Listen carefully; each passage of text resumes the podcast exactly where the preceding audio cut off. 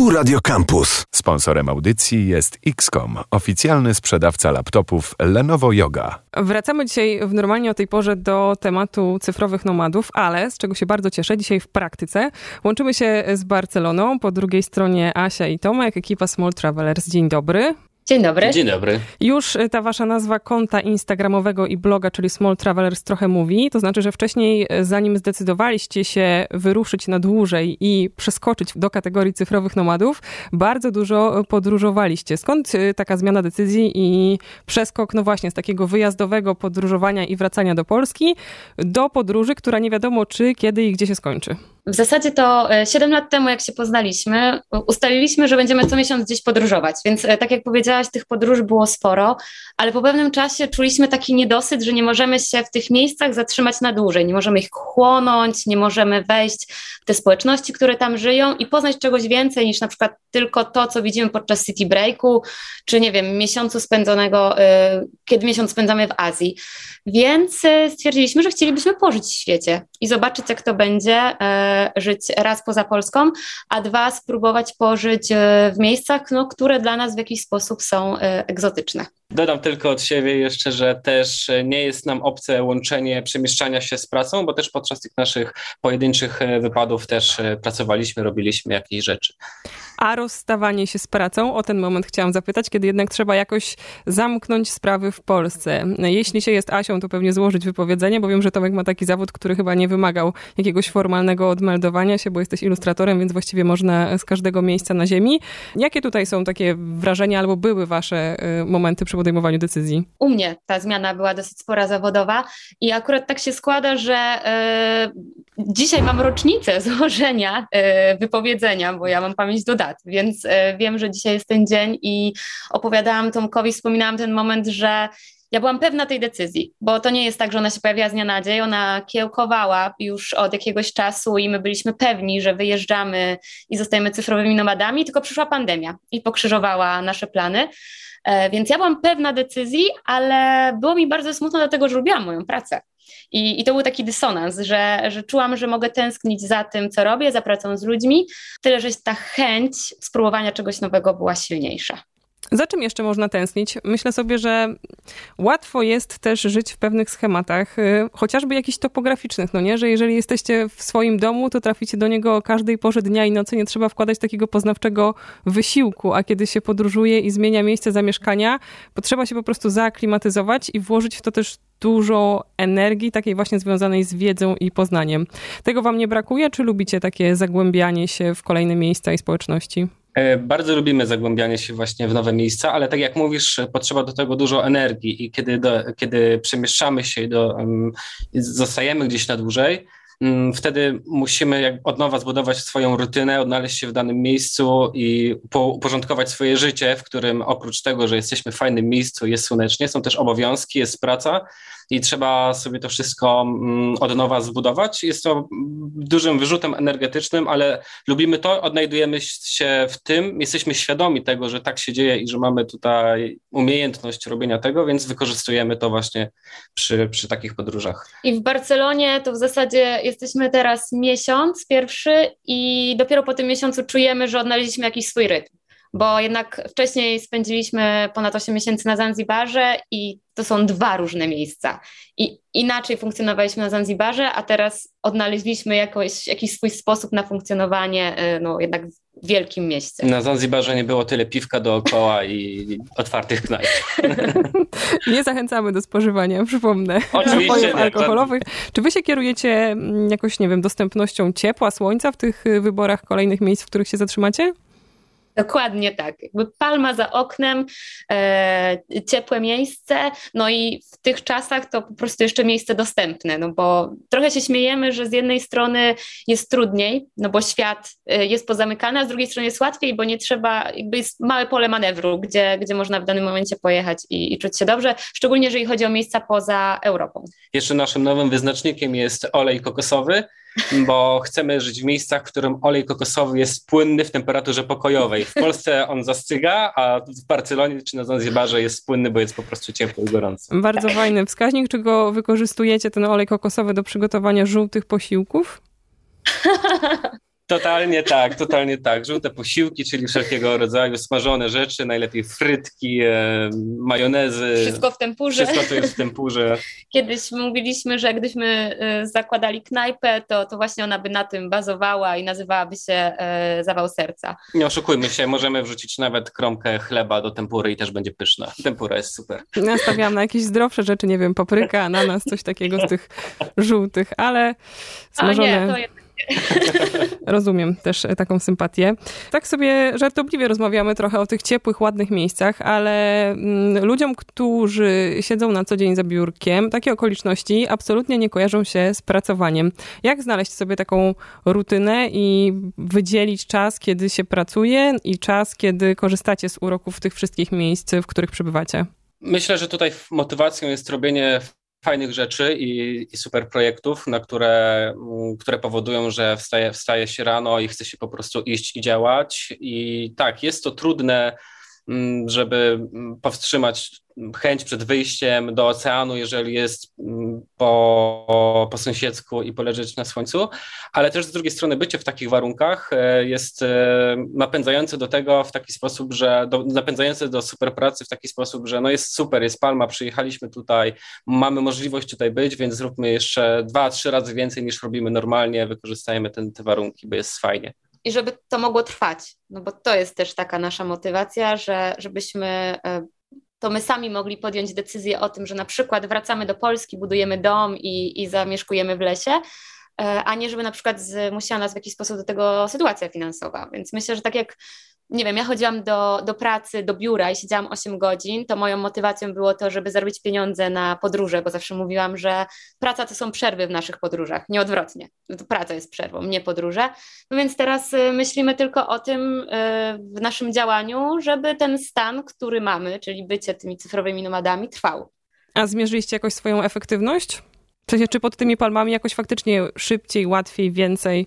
To e, Joanna wrzuca wszystko w Excel i ona wszystko dokładnie wie, co ile się wydarzyło. I mi, ja mam takie tylko, wydaje mi się na podstawie tego, co widzę, i mam wrażenie, to znaczy widzę po ilości też projektów, że jest tego więcej, są lepsze, jest fajnie i są fajniejsze niż było poprzednio, ale tutaj też nie chcę jakoś e, wysławiać tego, że, jest, że, że były to miejsca pod palmą, po prostu też rozwijamy się, po prostu pracując cały czas, więc to też jest e, pewnie jakimś, jakimś przyczyną. Tak, i to, że pracujemy razem, to też jest z jednej strony nowość, a z drugiej strony coś e, czego bardzo chcieliśmy, bo między nami jest taki ping-pong umysłowy i, i, i wzajemnie gdzieś tam sobie i dajemy pomysły i dajemy sobie wyzwania. I bywają dni, w których pracujemy na przykład 2-3 godziny, bo później korzystamy z uroków czy, czy plaży, czy miasta, ale też był e, w sumie drugi miesiąc naszego pobytu, bo spontanicznie przyszedł nam pomysł na, na wydanie e, swojego e-booka i takich interaktywnych kart do, do rozmów i siedzieliśmy miesiąc nad tym produktem, pracując po, po 10-12 godzin dziennie, żeby po prostu w tym krótkim czasie go ukończyć. Także to jest y, taka żonglerka, nie ma, nie ma zasady. Pojawia się w waszych opowieściach y, Zanzibar, czyli ten punkt, który był jako pierwszy na waszym szlaku cyfrowego nomadyzmu, chociaż nie wiem, czy w ogóle powinnam tak to ubierać w słowa. Nie będę pytała, dlaczego Zanzi, ale bardziej interesuje mnie ten moment, kiedy myślicie sobie, że trzeba albo że chcecie już y, z niego wyjechać. Kiedy i dlaczego?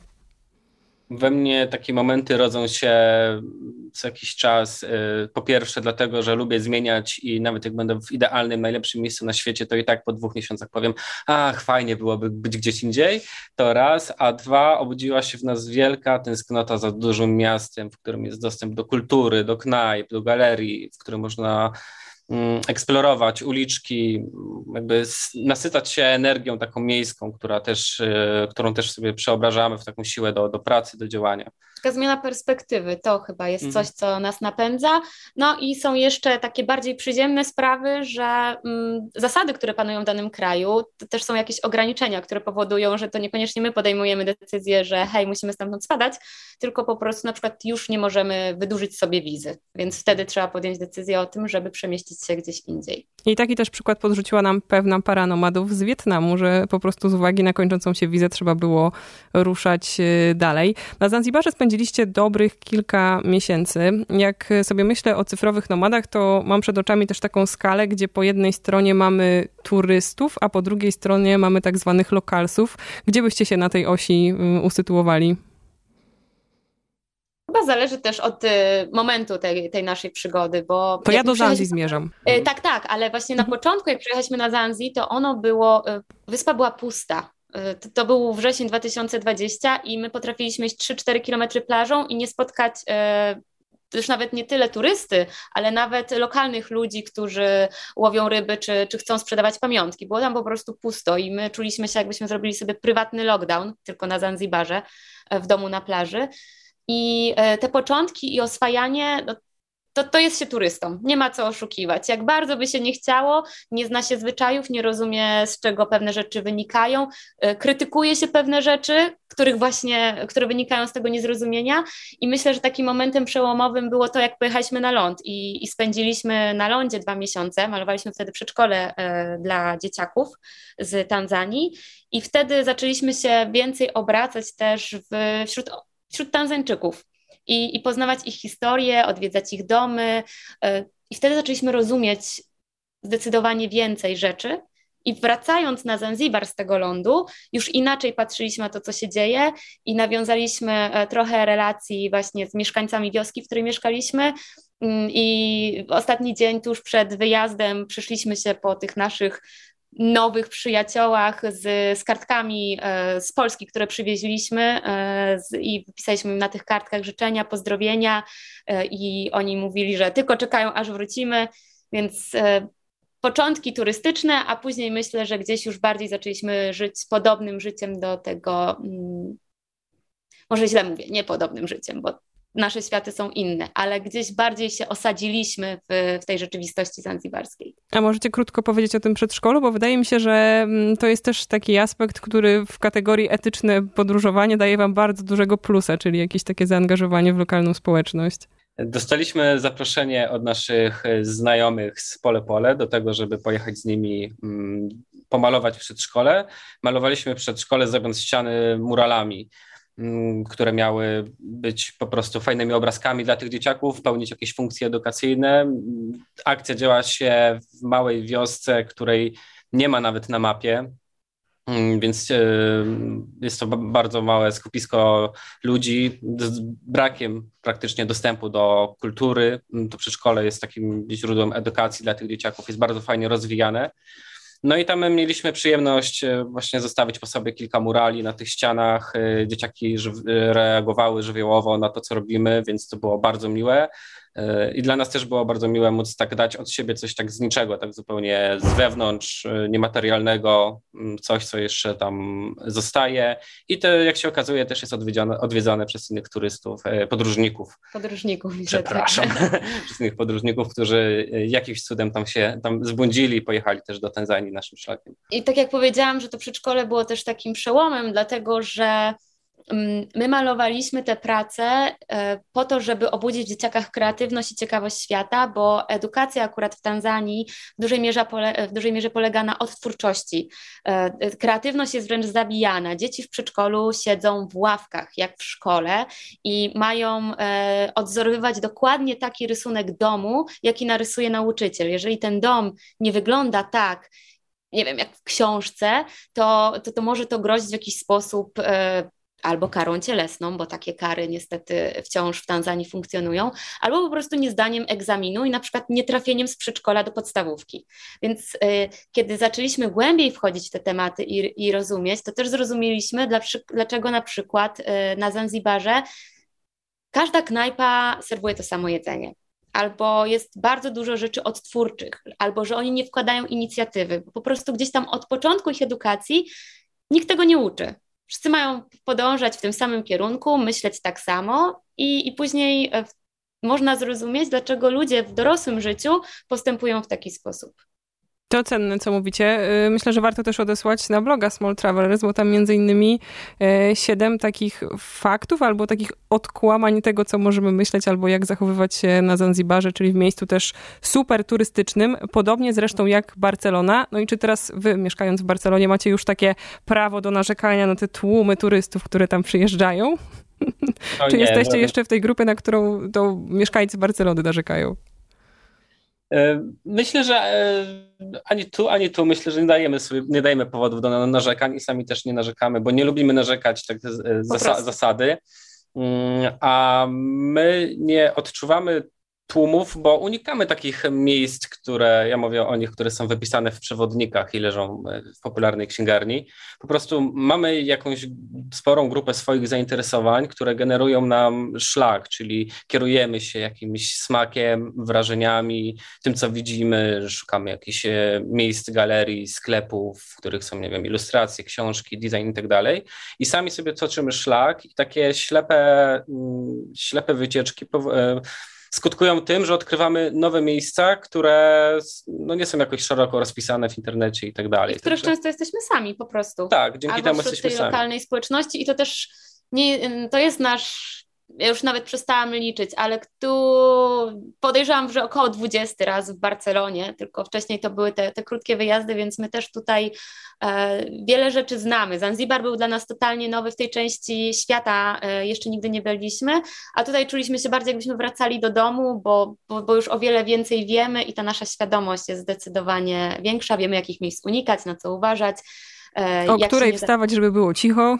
Dokładnie, Dokładnie, o której wstawać, żeby... Tego się akurat nauczyliśmy tutaj, bo zazwyczaj te weekendowe wyjazdy do Barcelony były bardziej szalone i o tej czwartej, piątej to szliśmy spać dopiero, a nie wstawaliśmy. No ale to jest właśnie ta rutyna, którą sobie zbudowaliśmy, żeby uciekać też trochę od, y, od tego miasta, bo Zanzibar nas rozpieścił tą ciszą, dostępnością e, natury, tym, że po prostu wychodziliśmy na taras i widzieliśmy ocean i plażę i teraz mamy taki malutki wychodek jako balkonik i, i, uciekamy czasem na taras na dachu w naszym budynku, żeby trochę odetchnąć i złapać tego, tego luzu. I tutaj może nie narzekałbym na turystów, ale narzekałbym na hałas, jeżeli miałbym na coś narzekać, ale właśnie tip o tym, żeby wstawać przed wszystkimi bardzo, bardzo wcześnie i eksplorować miasto przed śniadaniem to jest, e, myślę, bardzo cenna rada. Jakże trudna do realizacji czasami, ale, ale zapamiętujemy. Czy wy urlopujecie w czasie tego życia jako cyfrowi nomadzi? Staramy się, staramy się robić sobie urlopy, urlop, e, bo to, że spędzamy czas w słonecznym miejscu, w którym jest ocean, palmy i tak dalej, nie powoduje tego, że odpoczywamy od pracy i pracujemy. Nasze głowy są gdzieś tam w jakimś stopniu przeciążone i tak samo potrzebujemy odpocząć. I w, mm, wylatując e, w zeszłym roku z Polski, mieliśmy chyba najdłuższą przerwę od urlopu jakąkolwiek, że długo nie, nie odpoczywaliśmy. Chodzi ci, że na Zanzibarze, tak? Tak, na Zanzibarze mhm, siedzieliśmy i, i, pracowaliśmy po prostu bardzo intensywnie. I w zasadzie dopiero przed przylotem do Barcelony zrobiliśmy sobie urlop w Portugalii, który nie był typowym urlopem, bo był bardzo intensywnie spędzonym czasem. E, no tak wyglądają nasze urlopy. Ale i tak, tak wyglądają nasze urlopy, bo też zastanawiamy się, czym jest dla nas urlop. Mm, taki urlop, z którego jakościowo możemy wynieść e, taką czystą, spokojną głowę. Mamy coś takiego w sobie, że potrafimy też przez to, że prowadzimy profil na Instagramie, to kiedyś żyliśmy w takiej pułapce, że o, wyjeżdżamy sobie na wakacje, będzie super, ale i tak byliśmy aktywni w tych social mediach. I jeszcze jak e, ja pracowałam na etacie, to nie nazywałam tej aktywności na social mediach pracą, ona też była na mniejszą skalę, no ale teraz nie ma się co oszukiwać, że urlop dla nas to nie oznacza, że nie otwieramy komputera i nie piszemy maili i nie Tomek nie robi ilustracji, tylko to też oznacza wyłączenie się z tego świata social mediów i, i po prostu pobycie ze swoją głową e, samemu. I tak myślę, że czasem udaje nam się jeden, dwa dni oderwać od tego świata, a potem jak nam się e, umysły zregenerują, to już nakręcamy się nowymi pomysłami i chcemy działać dalej, więc to... Tak... Jest tyle fajnych rzeczy do zrobienia, że ciężko się powstrzymać. No. A widzicie jakiś taki problem z postrzeganiem cyfrowego nomadyzmu? To znaczy, czy ludzie właśnie, nie wiem, bliscy, znajomi w pełni to rozumieją, czy im się czasem wydaje, że wy jesteście na wiecznych wakacjach? Były chyba jakieś pojedyncze głosy o wiecznych wakacjach. Nie pamiętam, czy to było od znajomych, czy nieznajomych. E, nasi znajomi i rodzina bardzo nas wspierają w tym, co robimy, więc tutaj czujemy duże, ogromne ciepło. Ale wystarczyło z tego, co pamiętam w jakichś pojedynczych rozmowach przedstawić naszą perspektywę, jak to wygląda i tutaj temat już był wyjaśniony i zamknięty, więc nie było jakichś tutaj zgrzytów. Ja myślę, że właśnie trochę jest inaczej, że ci, którzy są przy nas i obserwują to, co robimy, to, to, to wręcz czasem się pytają, e, szczególnie jeżeli chodzi o Tomka, czy, czy on odpoczywa kiedykolwiek i, i jak to się dzieje, że on jest w stanie tyle rzeczy zrobić, jeszcze w dodatku właśnie mając te e, pokusy w postaci, w postaci palmy, oceanu i, i 30-stopniowych upałów, więc więc myślę, że po prostu robota, e, którą robimy, e, sama pokazuje, że to nie są wieczne wakacje. Macie już w głowie następny przystanek po Barcelonie? Tak, Polska. O. Jedziemy na chwilę jakby załatwić kilka, kilka rzeczy w Polsce. No przede wszystkim odwiedzić rodzinę i znajomych, bo to już będzie zaraz rok. E, kiedy nas nie ma w kraju. E, zrobić podstawowe badania lekarskie, taki przegląd techniczny jednak po tym roku. E, Rozsądni ludzie po trzydziestce. Tak, dokładnie. Więc, więc tak jedziemy na, na krótką chwilę, żeby wyprzytulać wszystkie nasze bliskie osoby i żeby sprawdzić, czy, czy z naszymi organizmami wszystko działa. Mm. A później będziemy, mamy parę planów, ale później będziemy szukać jakiegoś nowego miejsca. Sami jeszcze nie wiemy na 100% co to będzie, ale coś będzie, bo bardzo nam się spodobał ten tryb życia. Na pewno, na pewno kontynuujemy, nie, nie zostajemy w Polsce. Myślę, że, że wrzesień upłynie pod hasłem Polski, a to, gdzie pojedziemy dalej, no znowu, ze względu na sytuację, jaka panuje na świecie, świecie, ja podejrzewam, że tak jak było w przypadku Zanzibaru, dwa tygodnie przed zdecydujemy i kupimy bilety. Dziękuję Wam bardzo. Asia i Tomek, Small Travelers. Tam zresztą e, na Instagramie będzie można śledzić kolejne kroki e, tego jakże ciekawego życia. Dziękujemy za tę opowieść o digital nomadyzmie. Dziękujemy również. Bardzo dziękujemy. Pozdrawiamy. Sponsorem audycji jest XCOM, oficjalny sprzedawca laptopów Lenovo Yoga. Akademicki Radio Campus.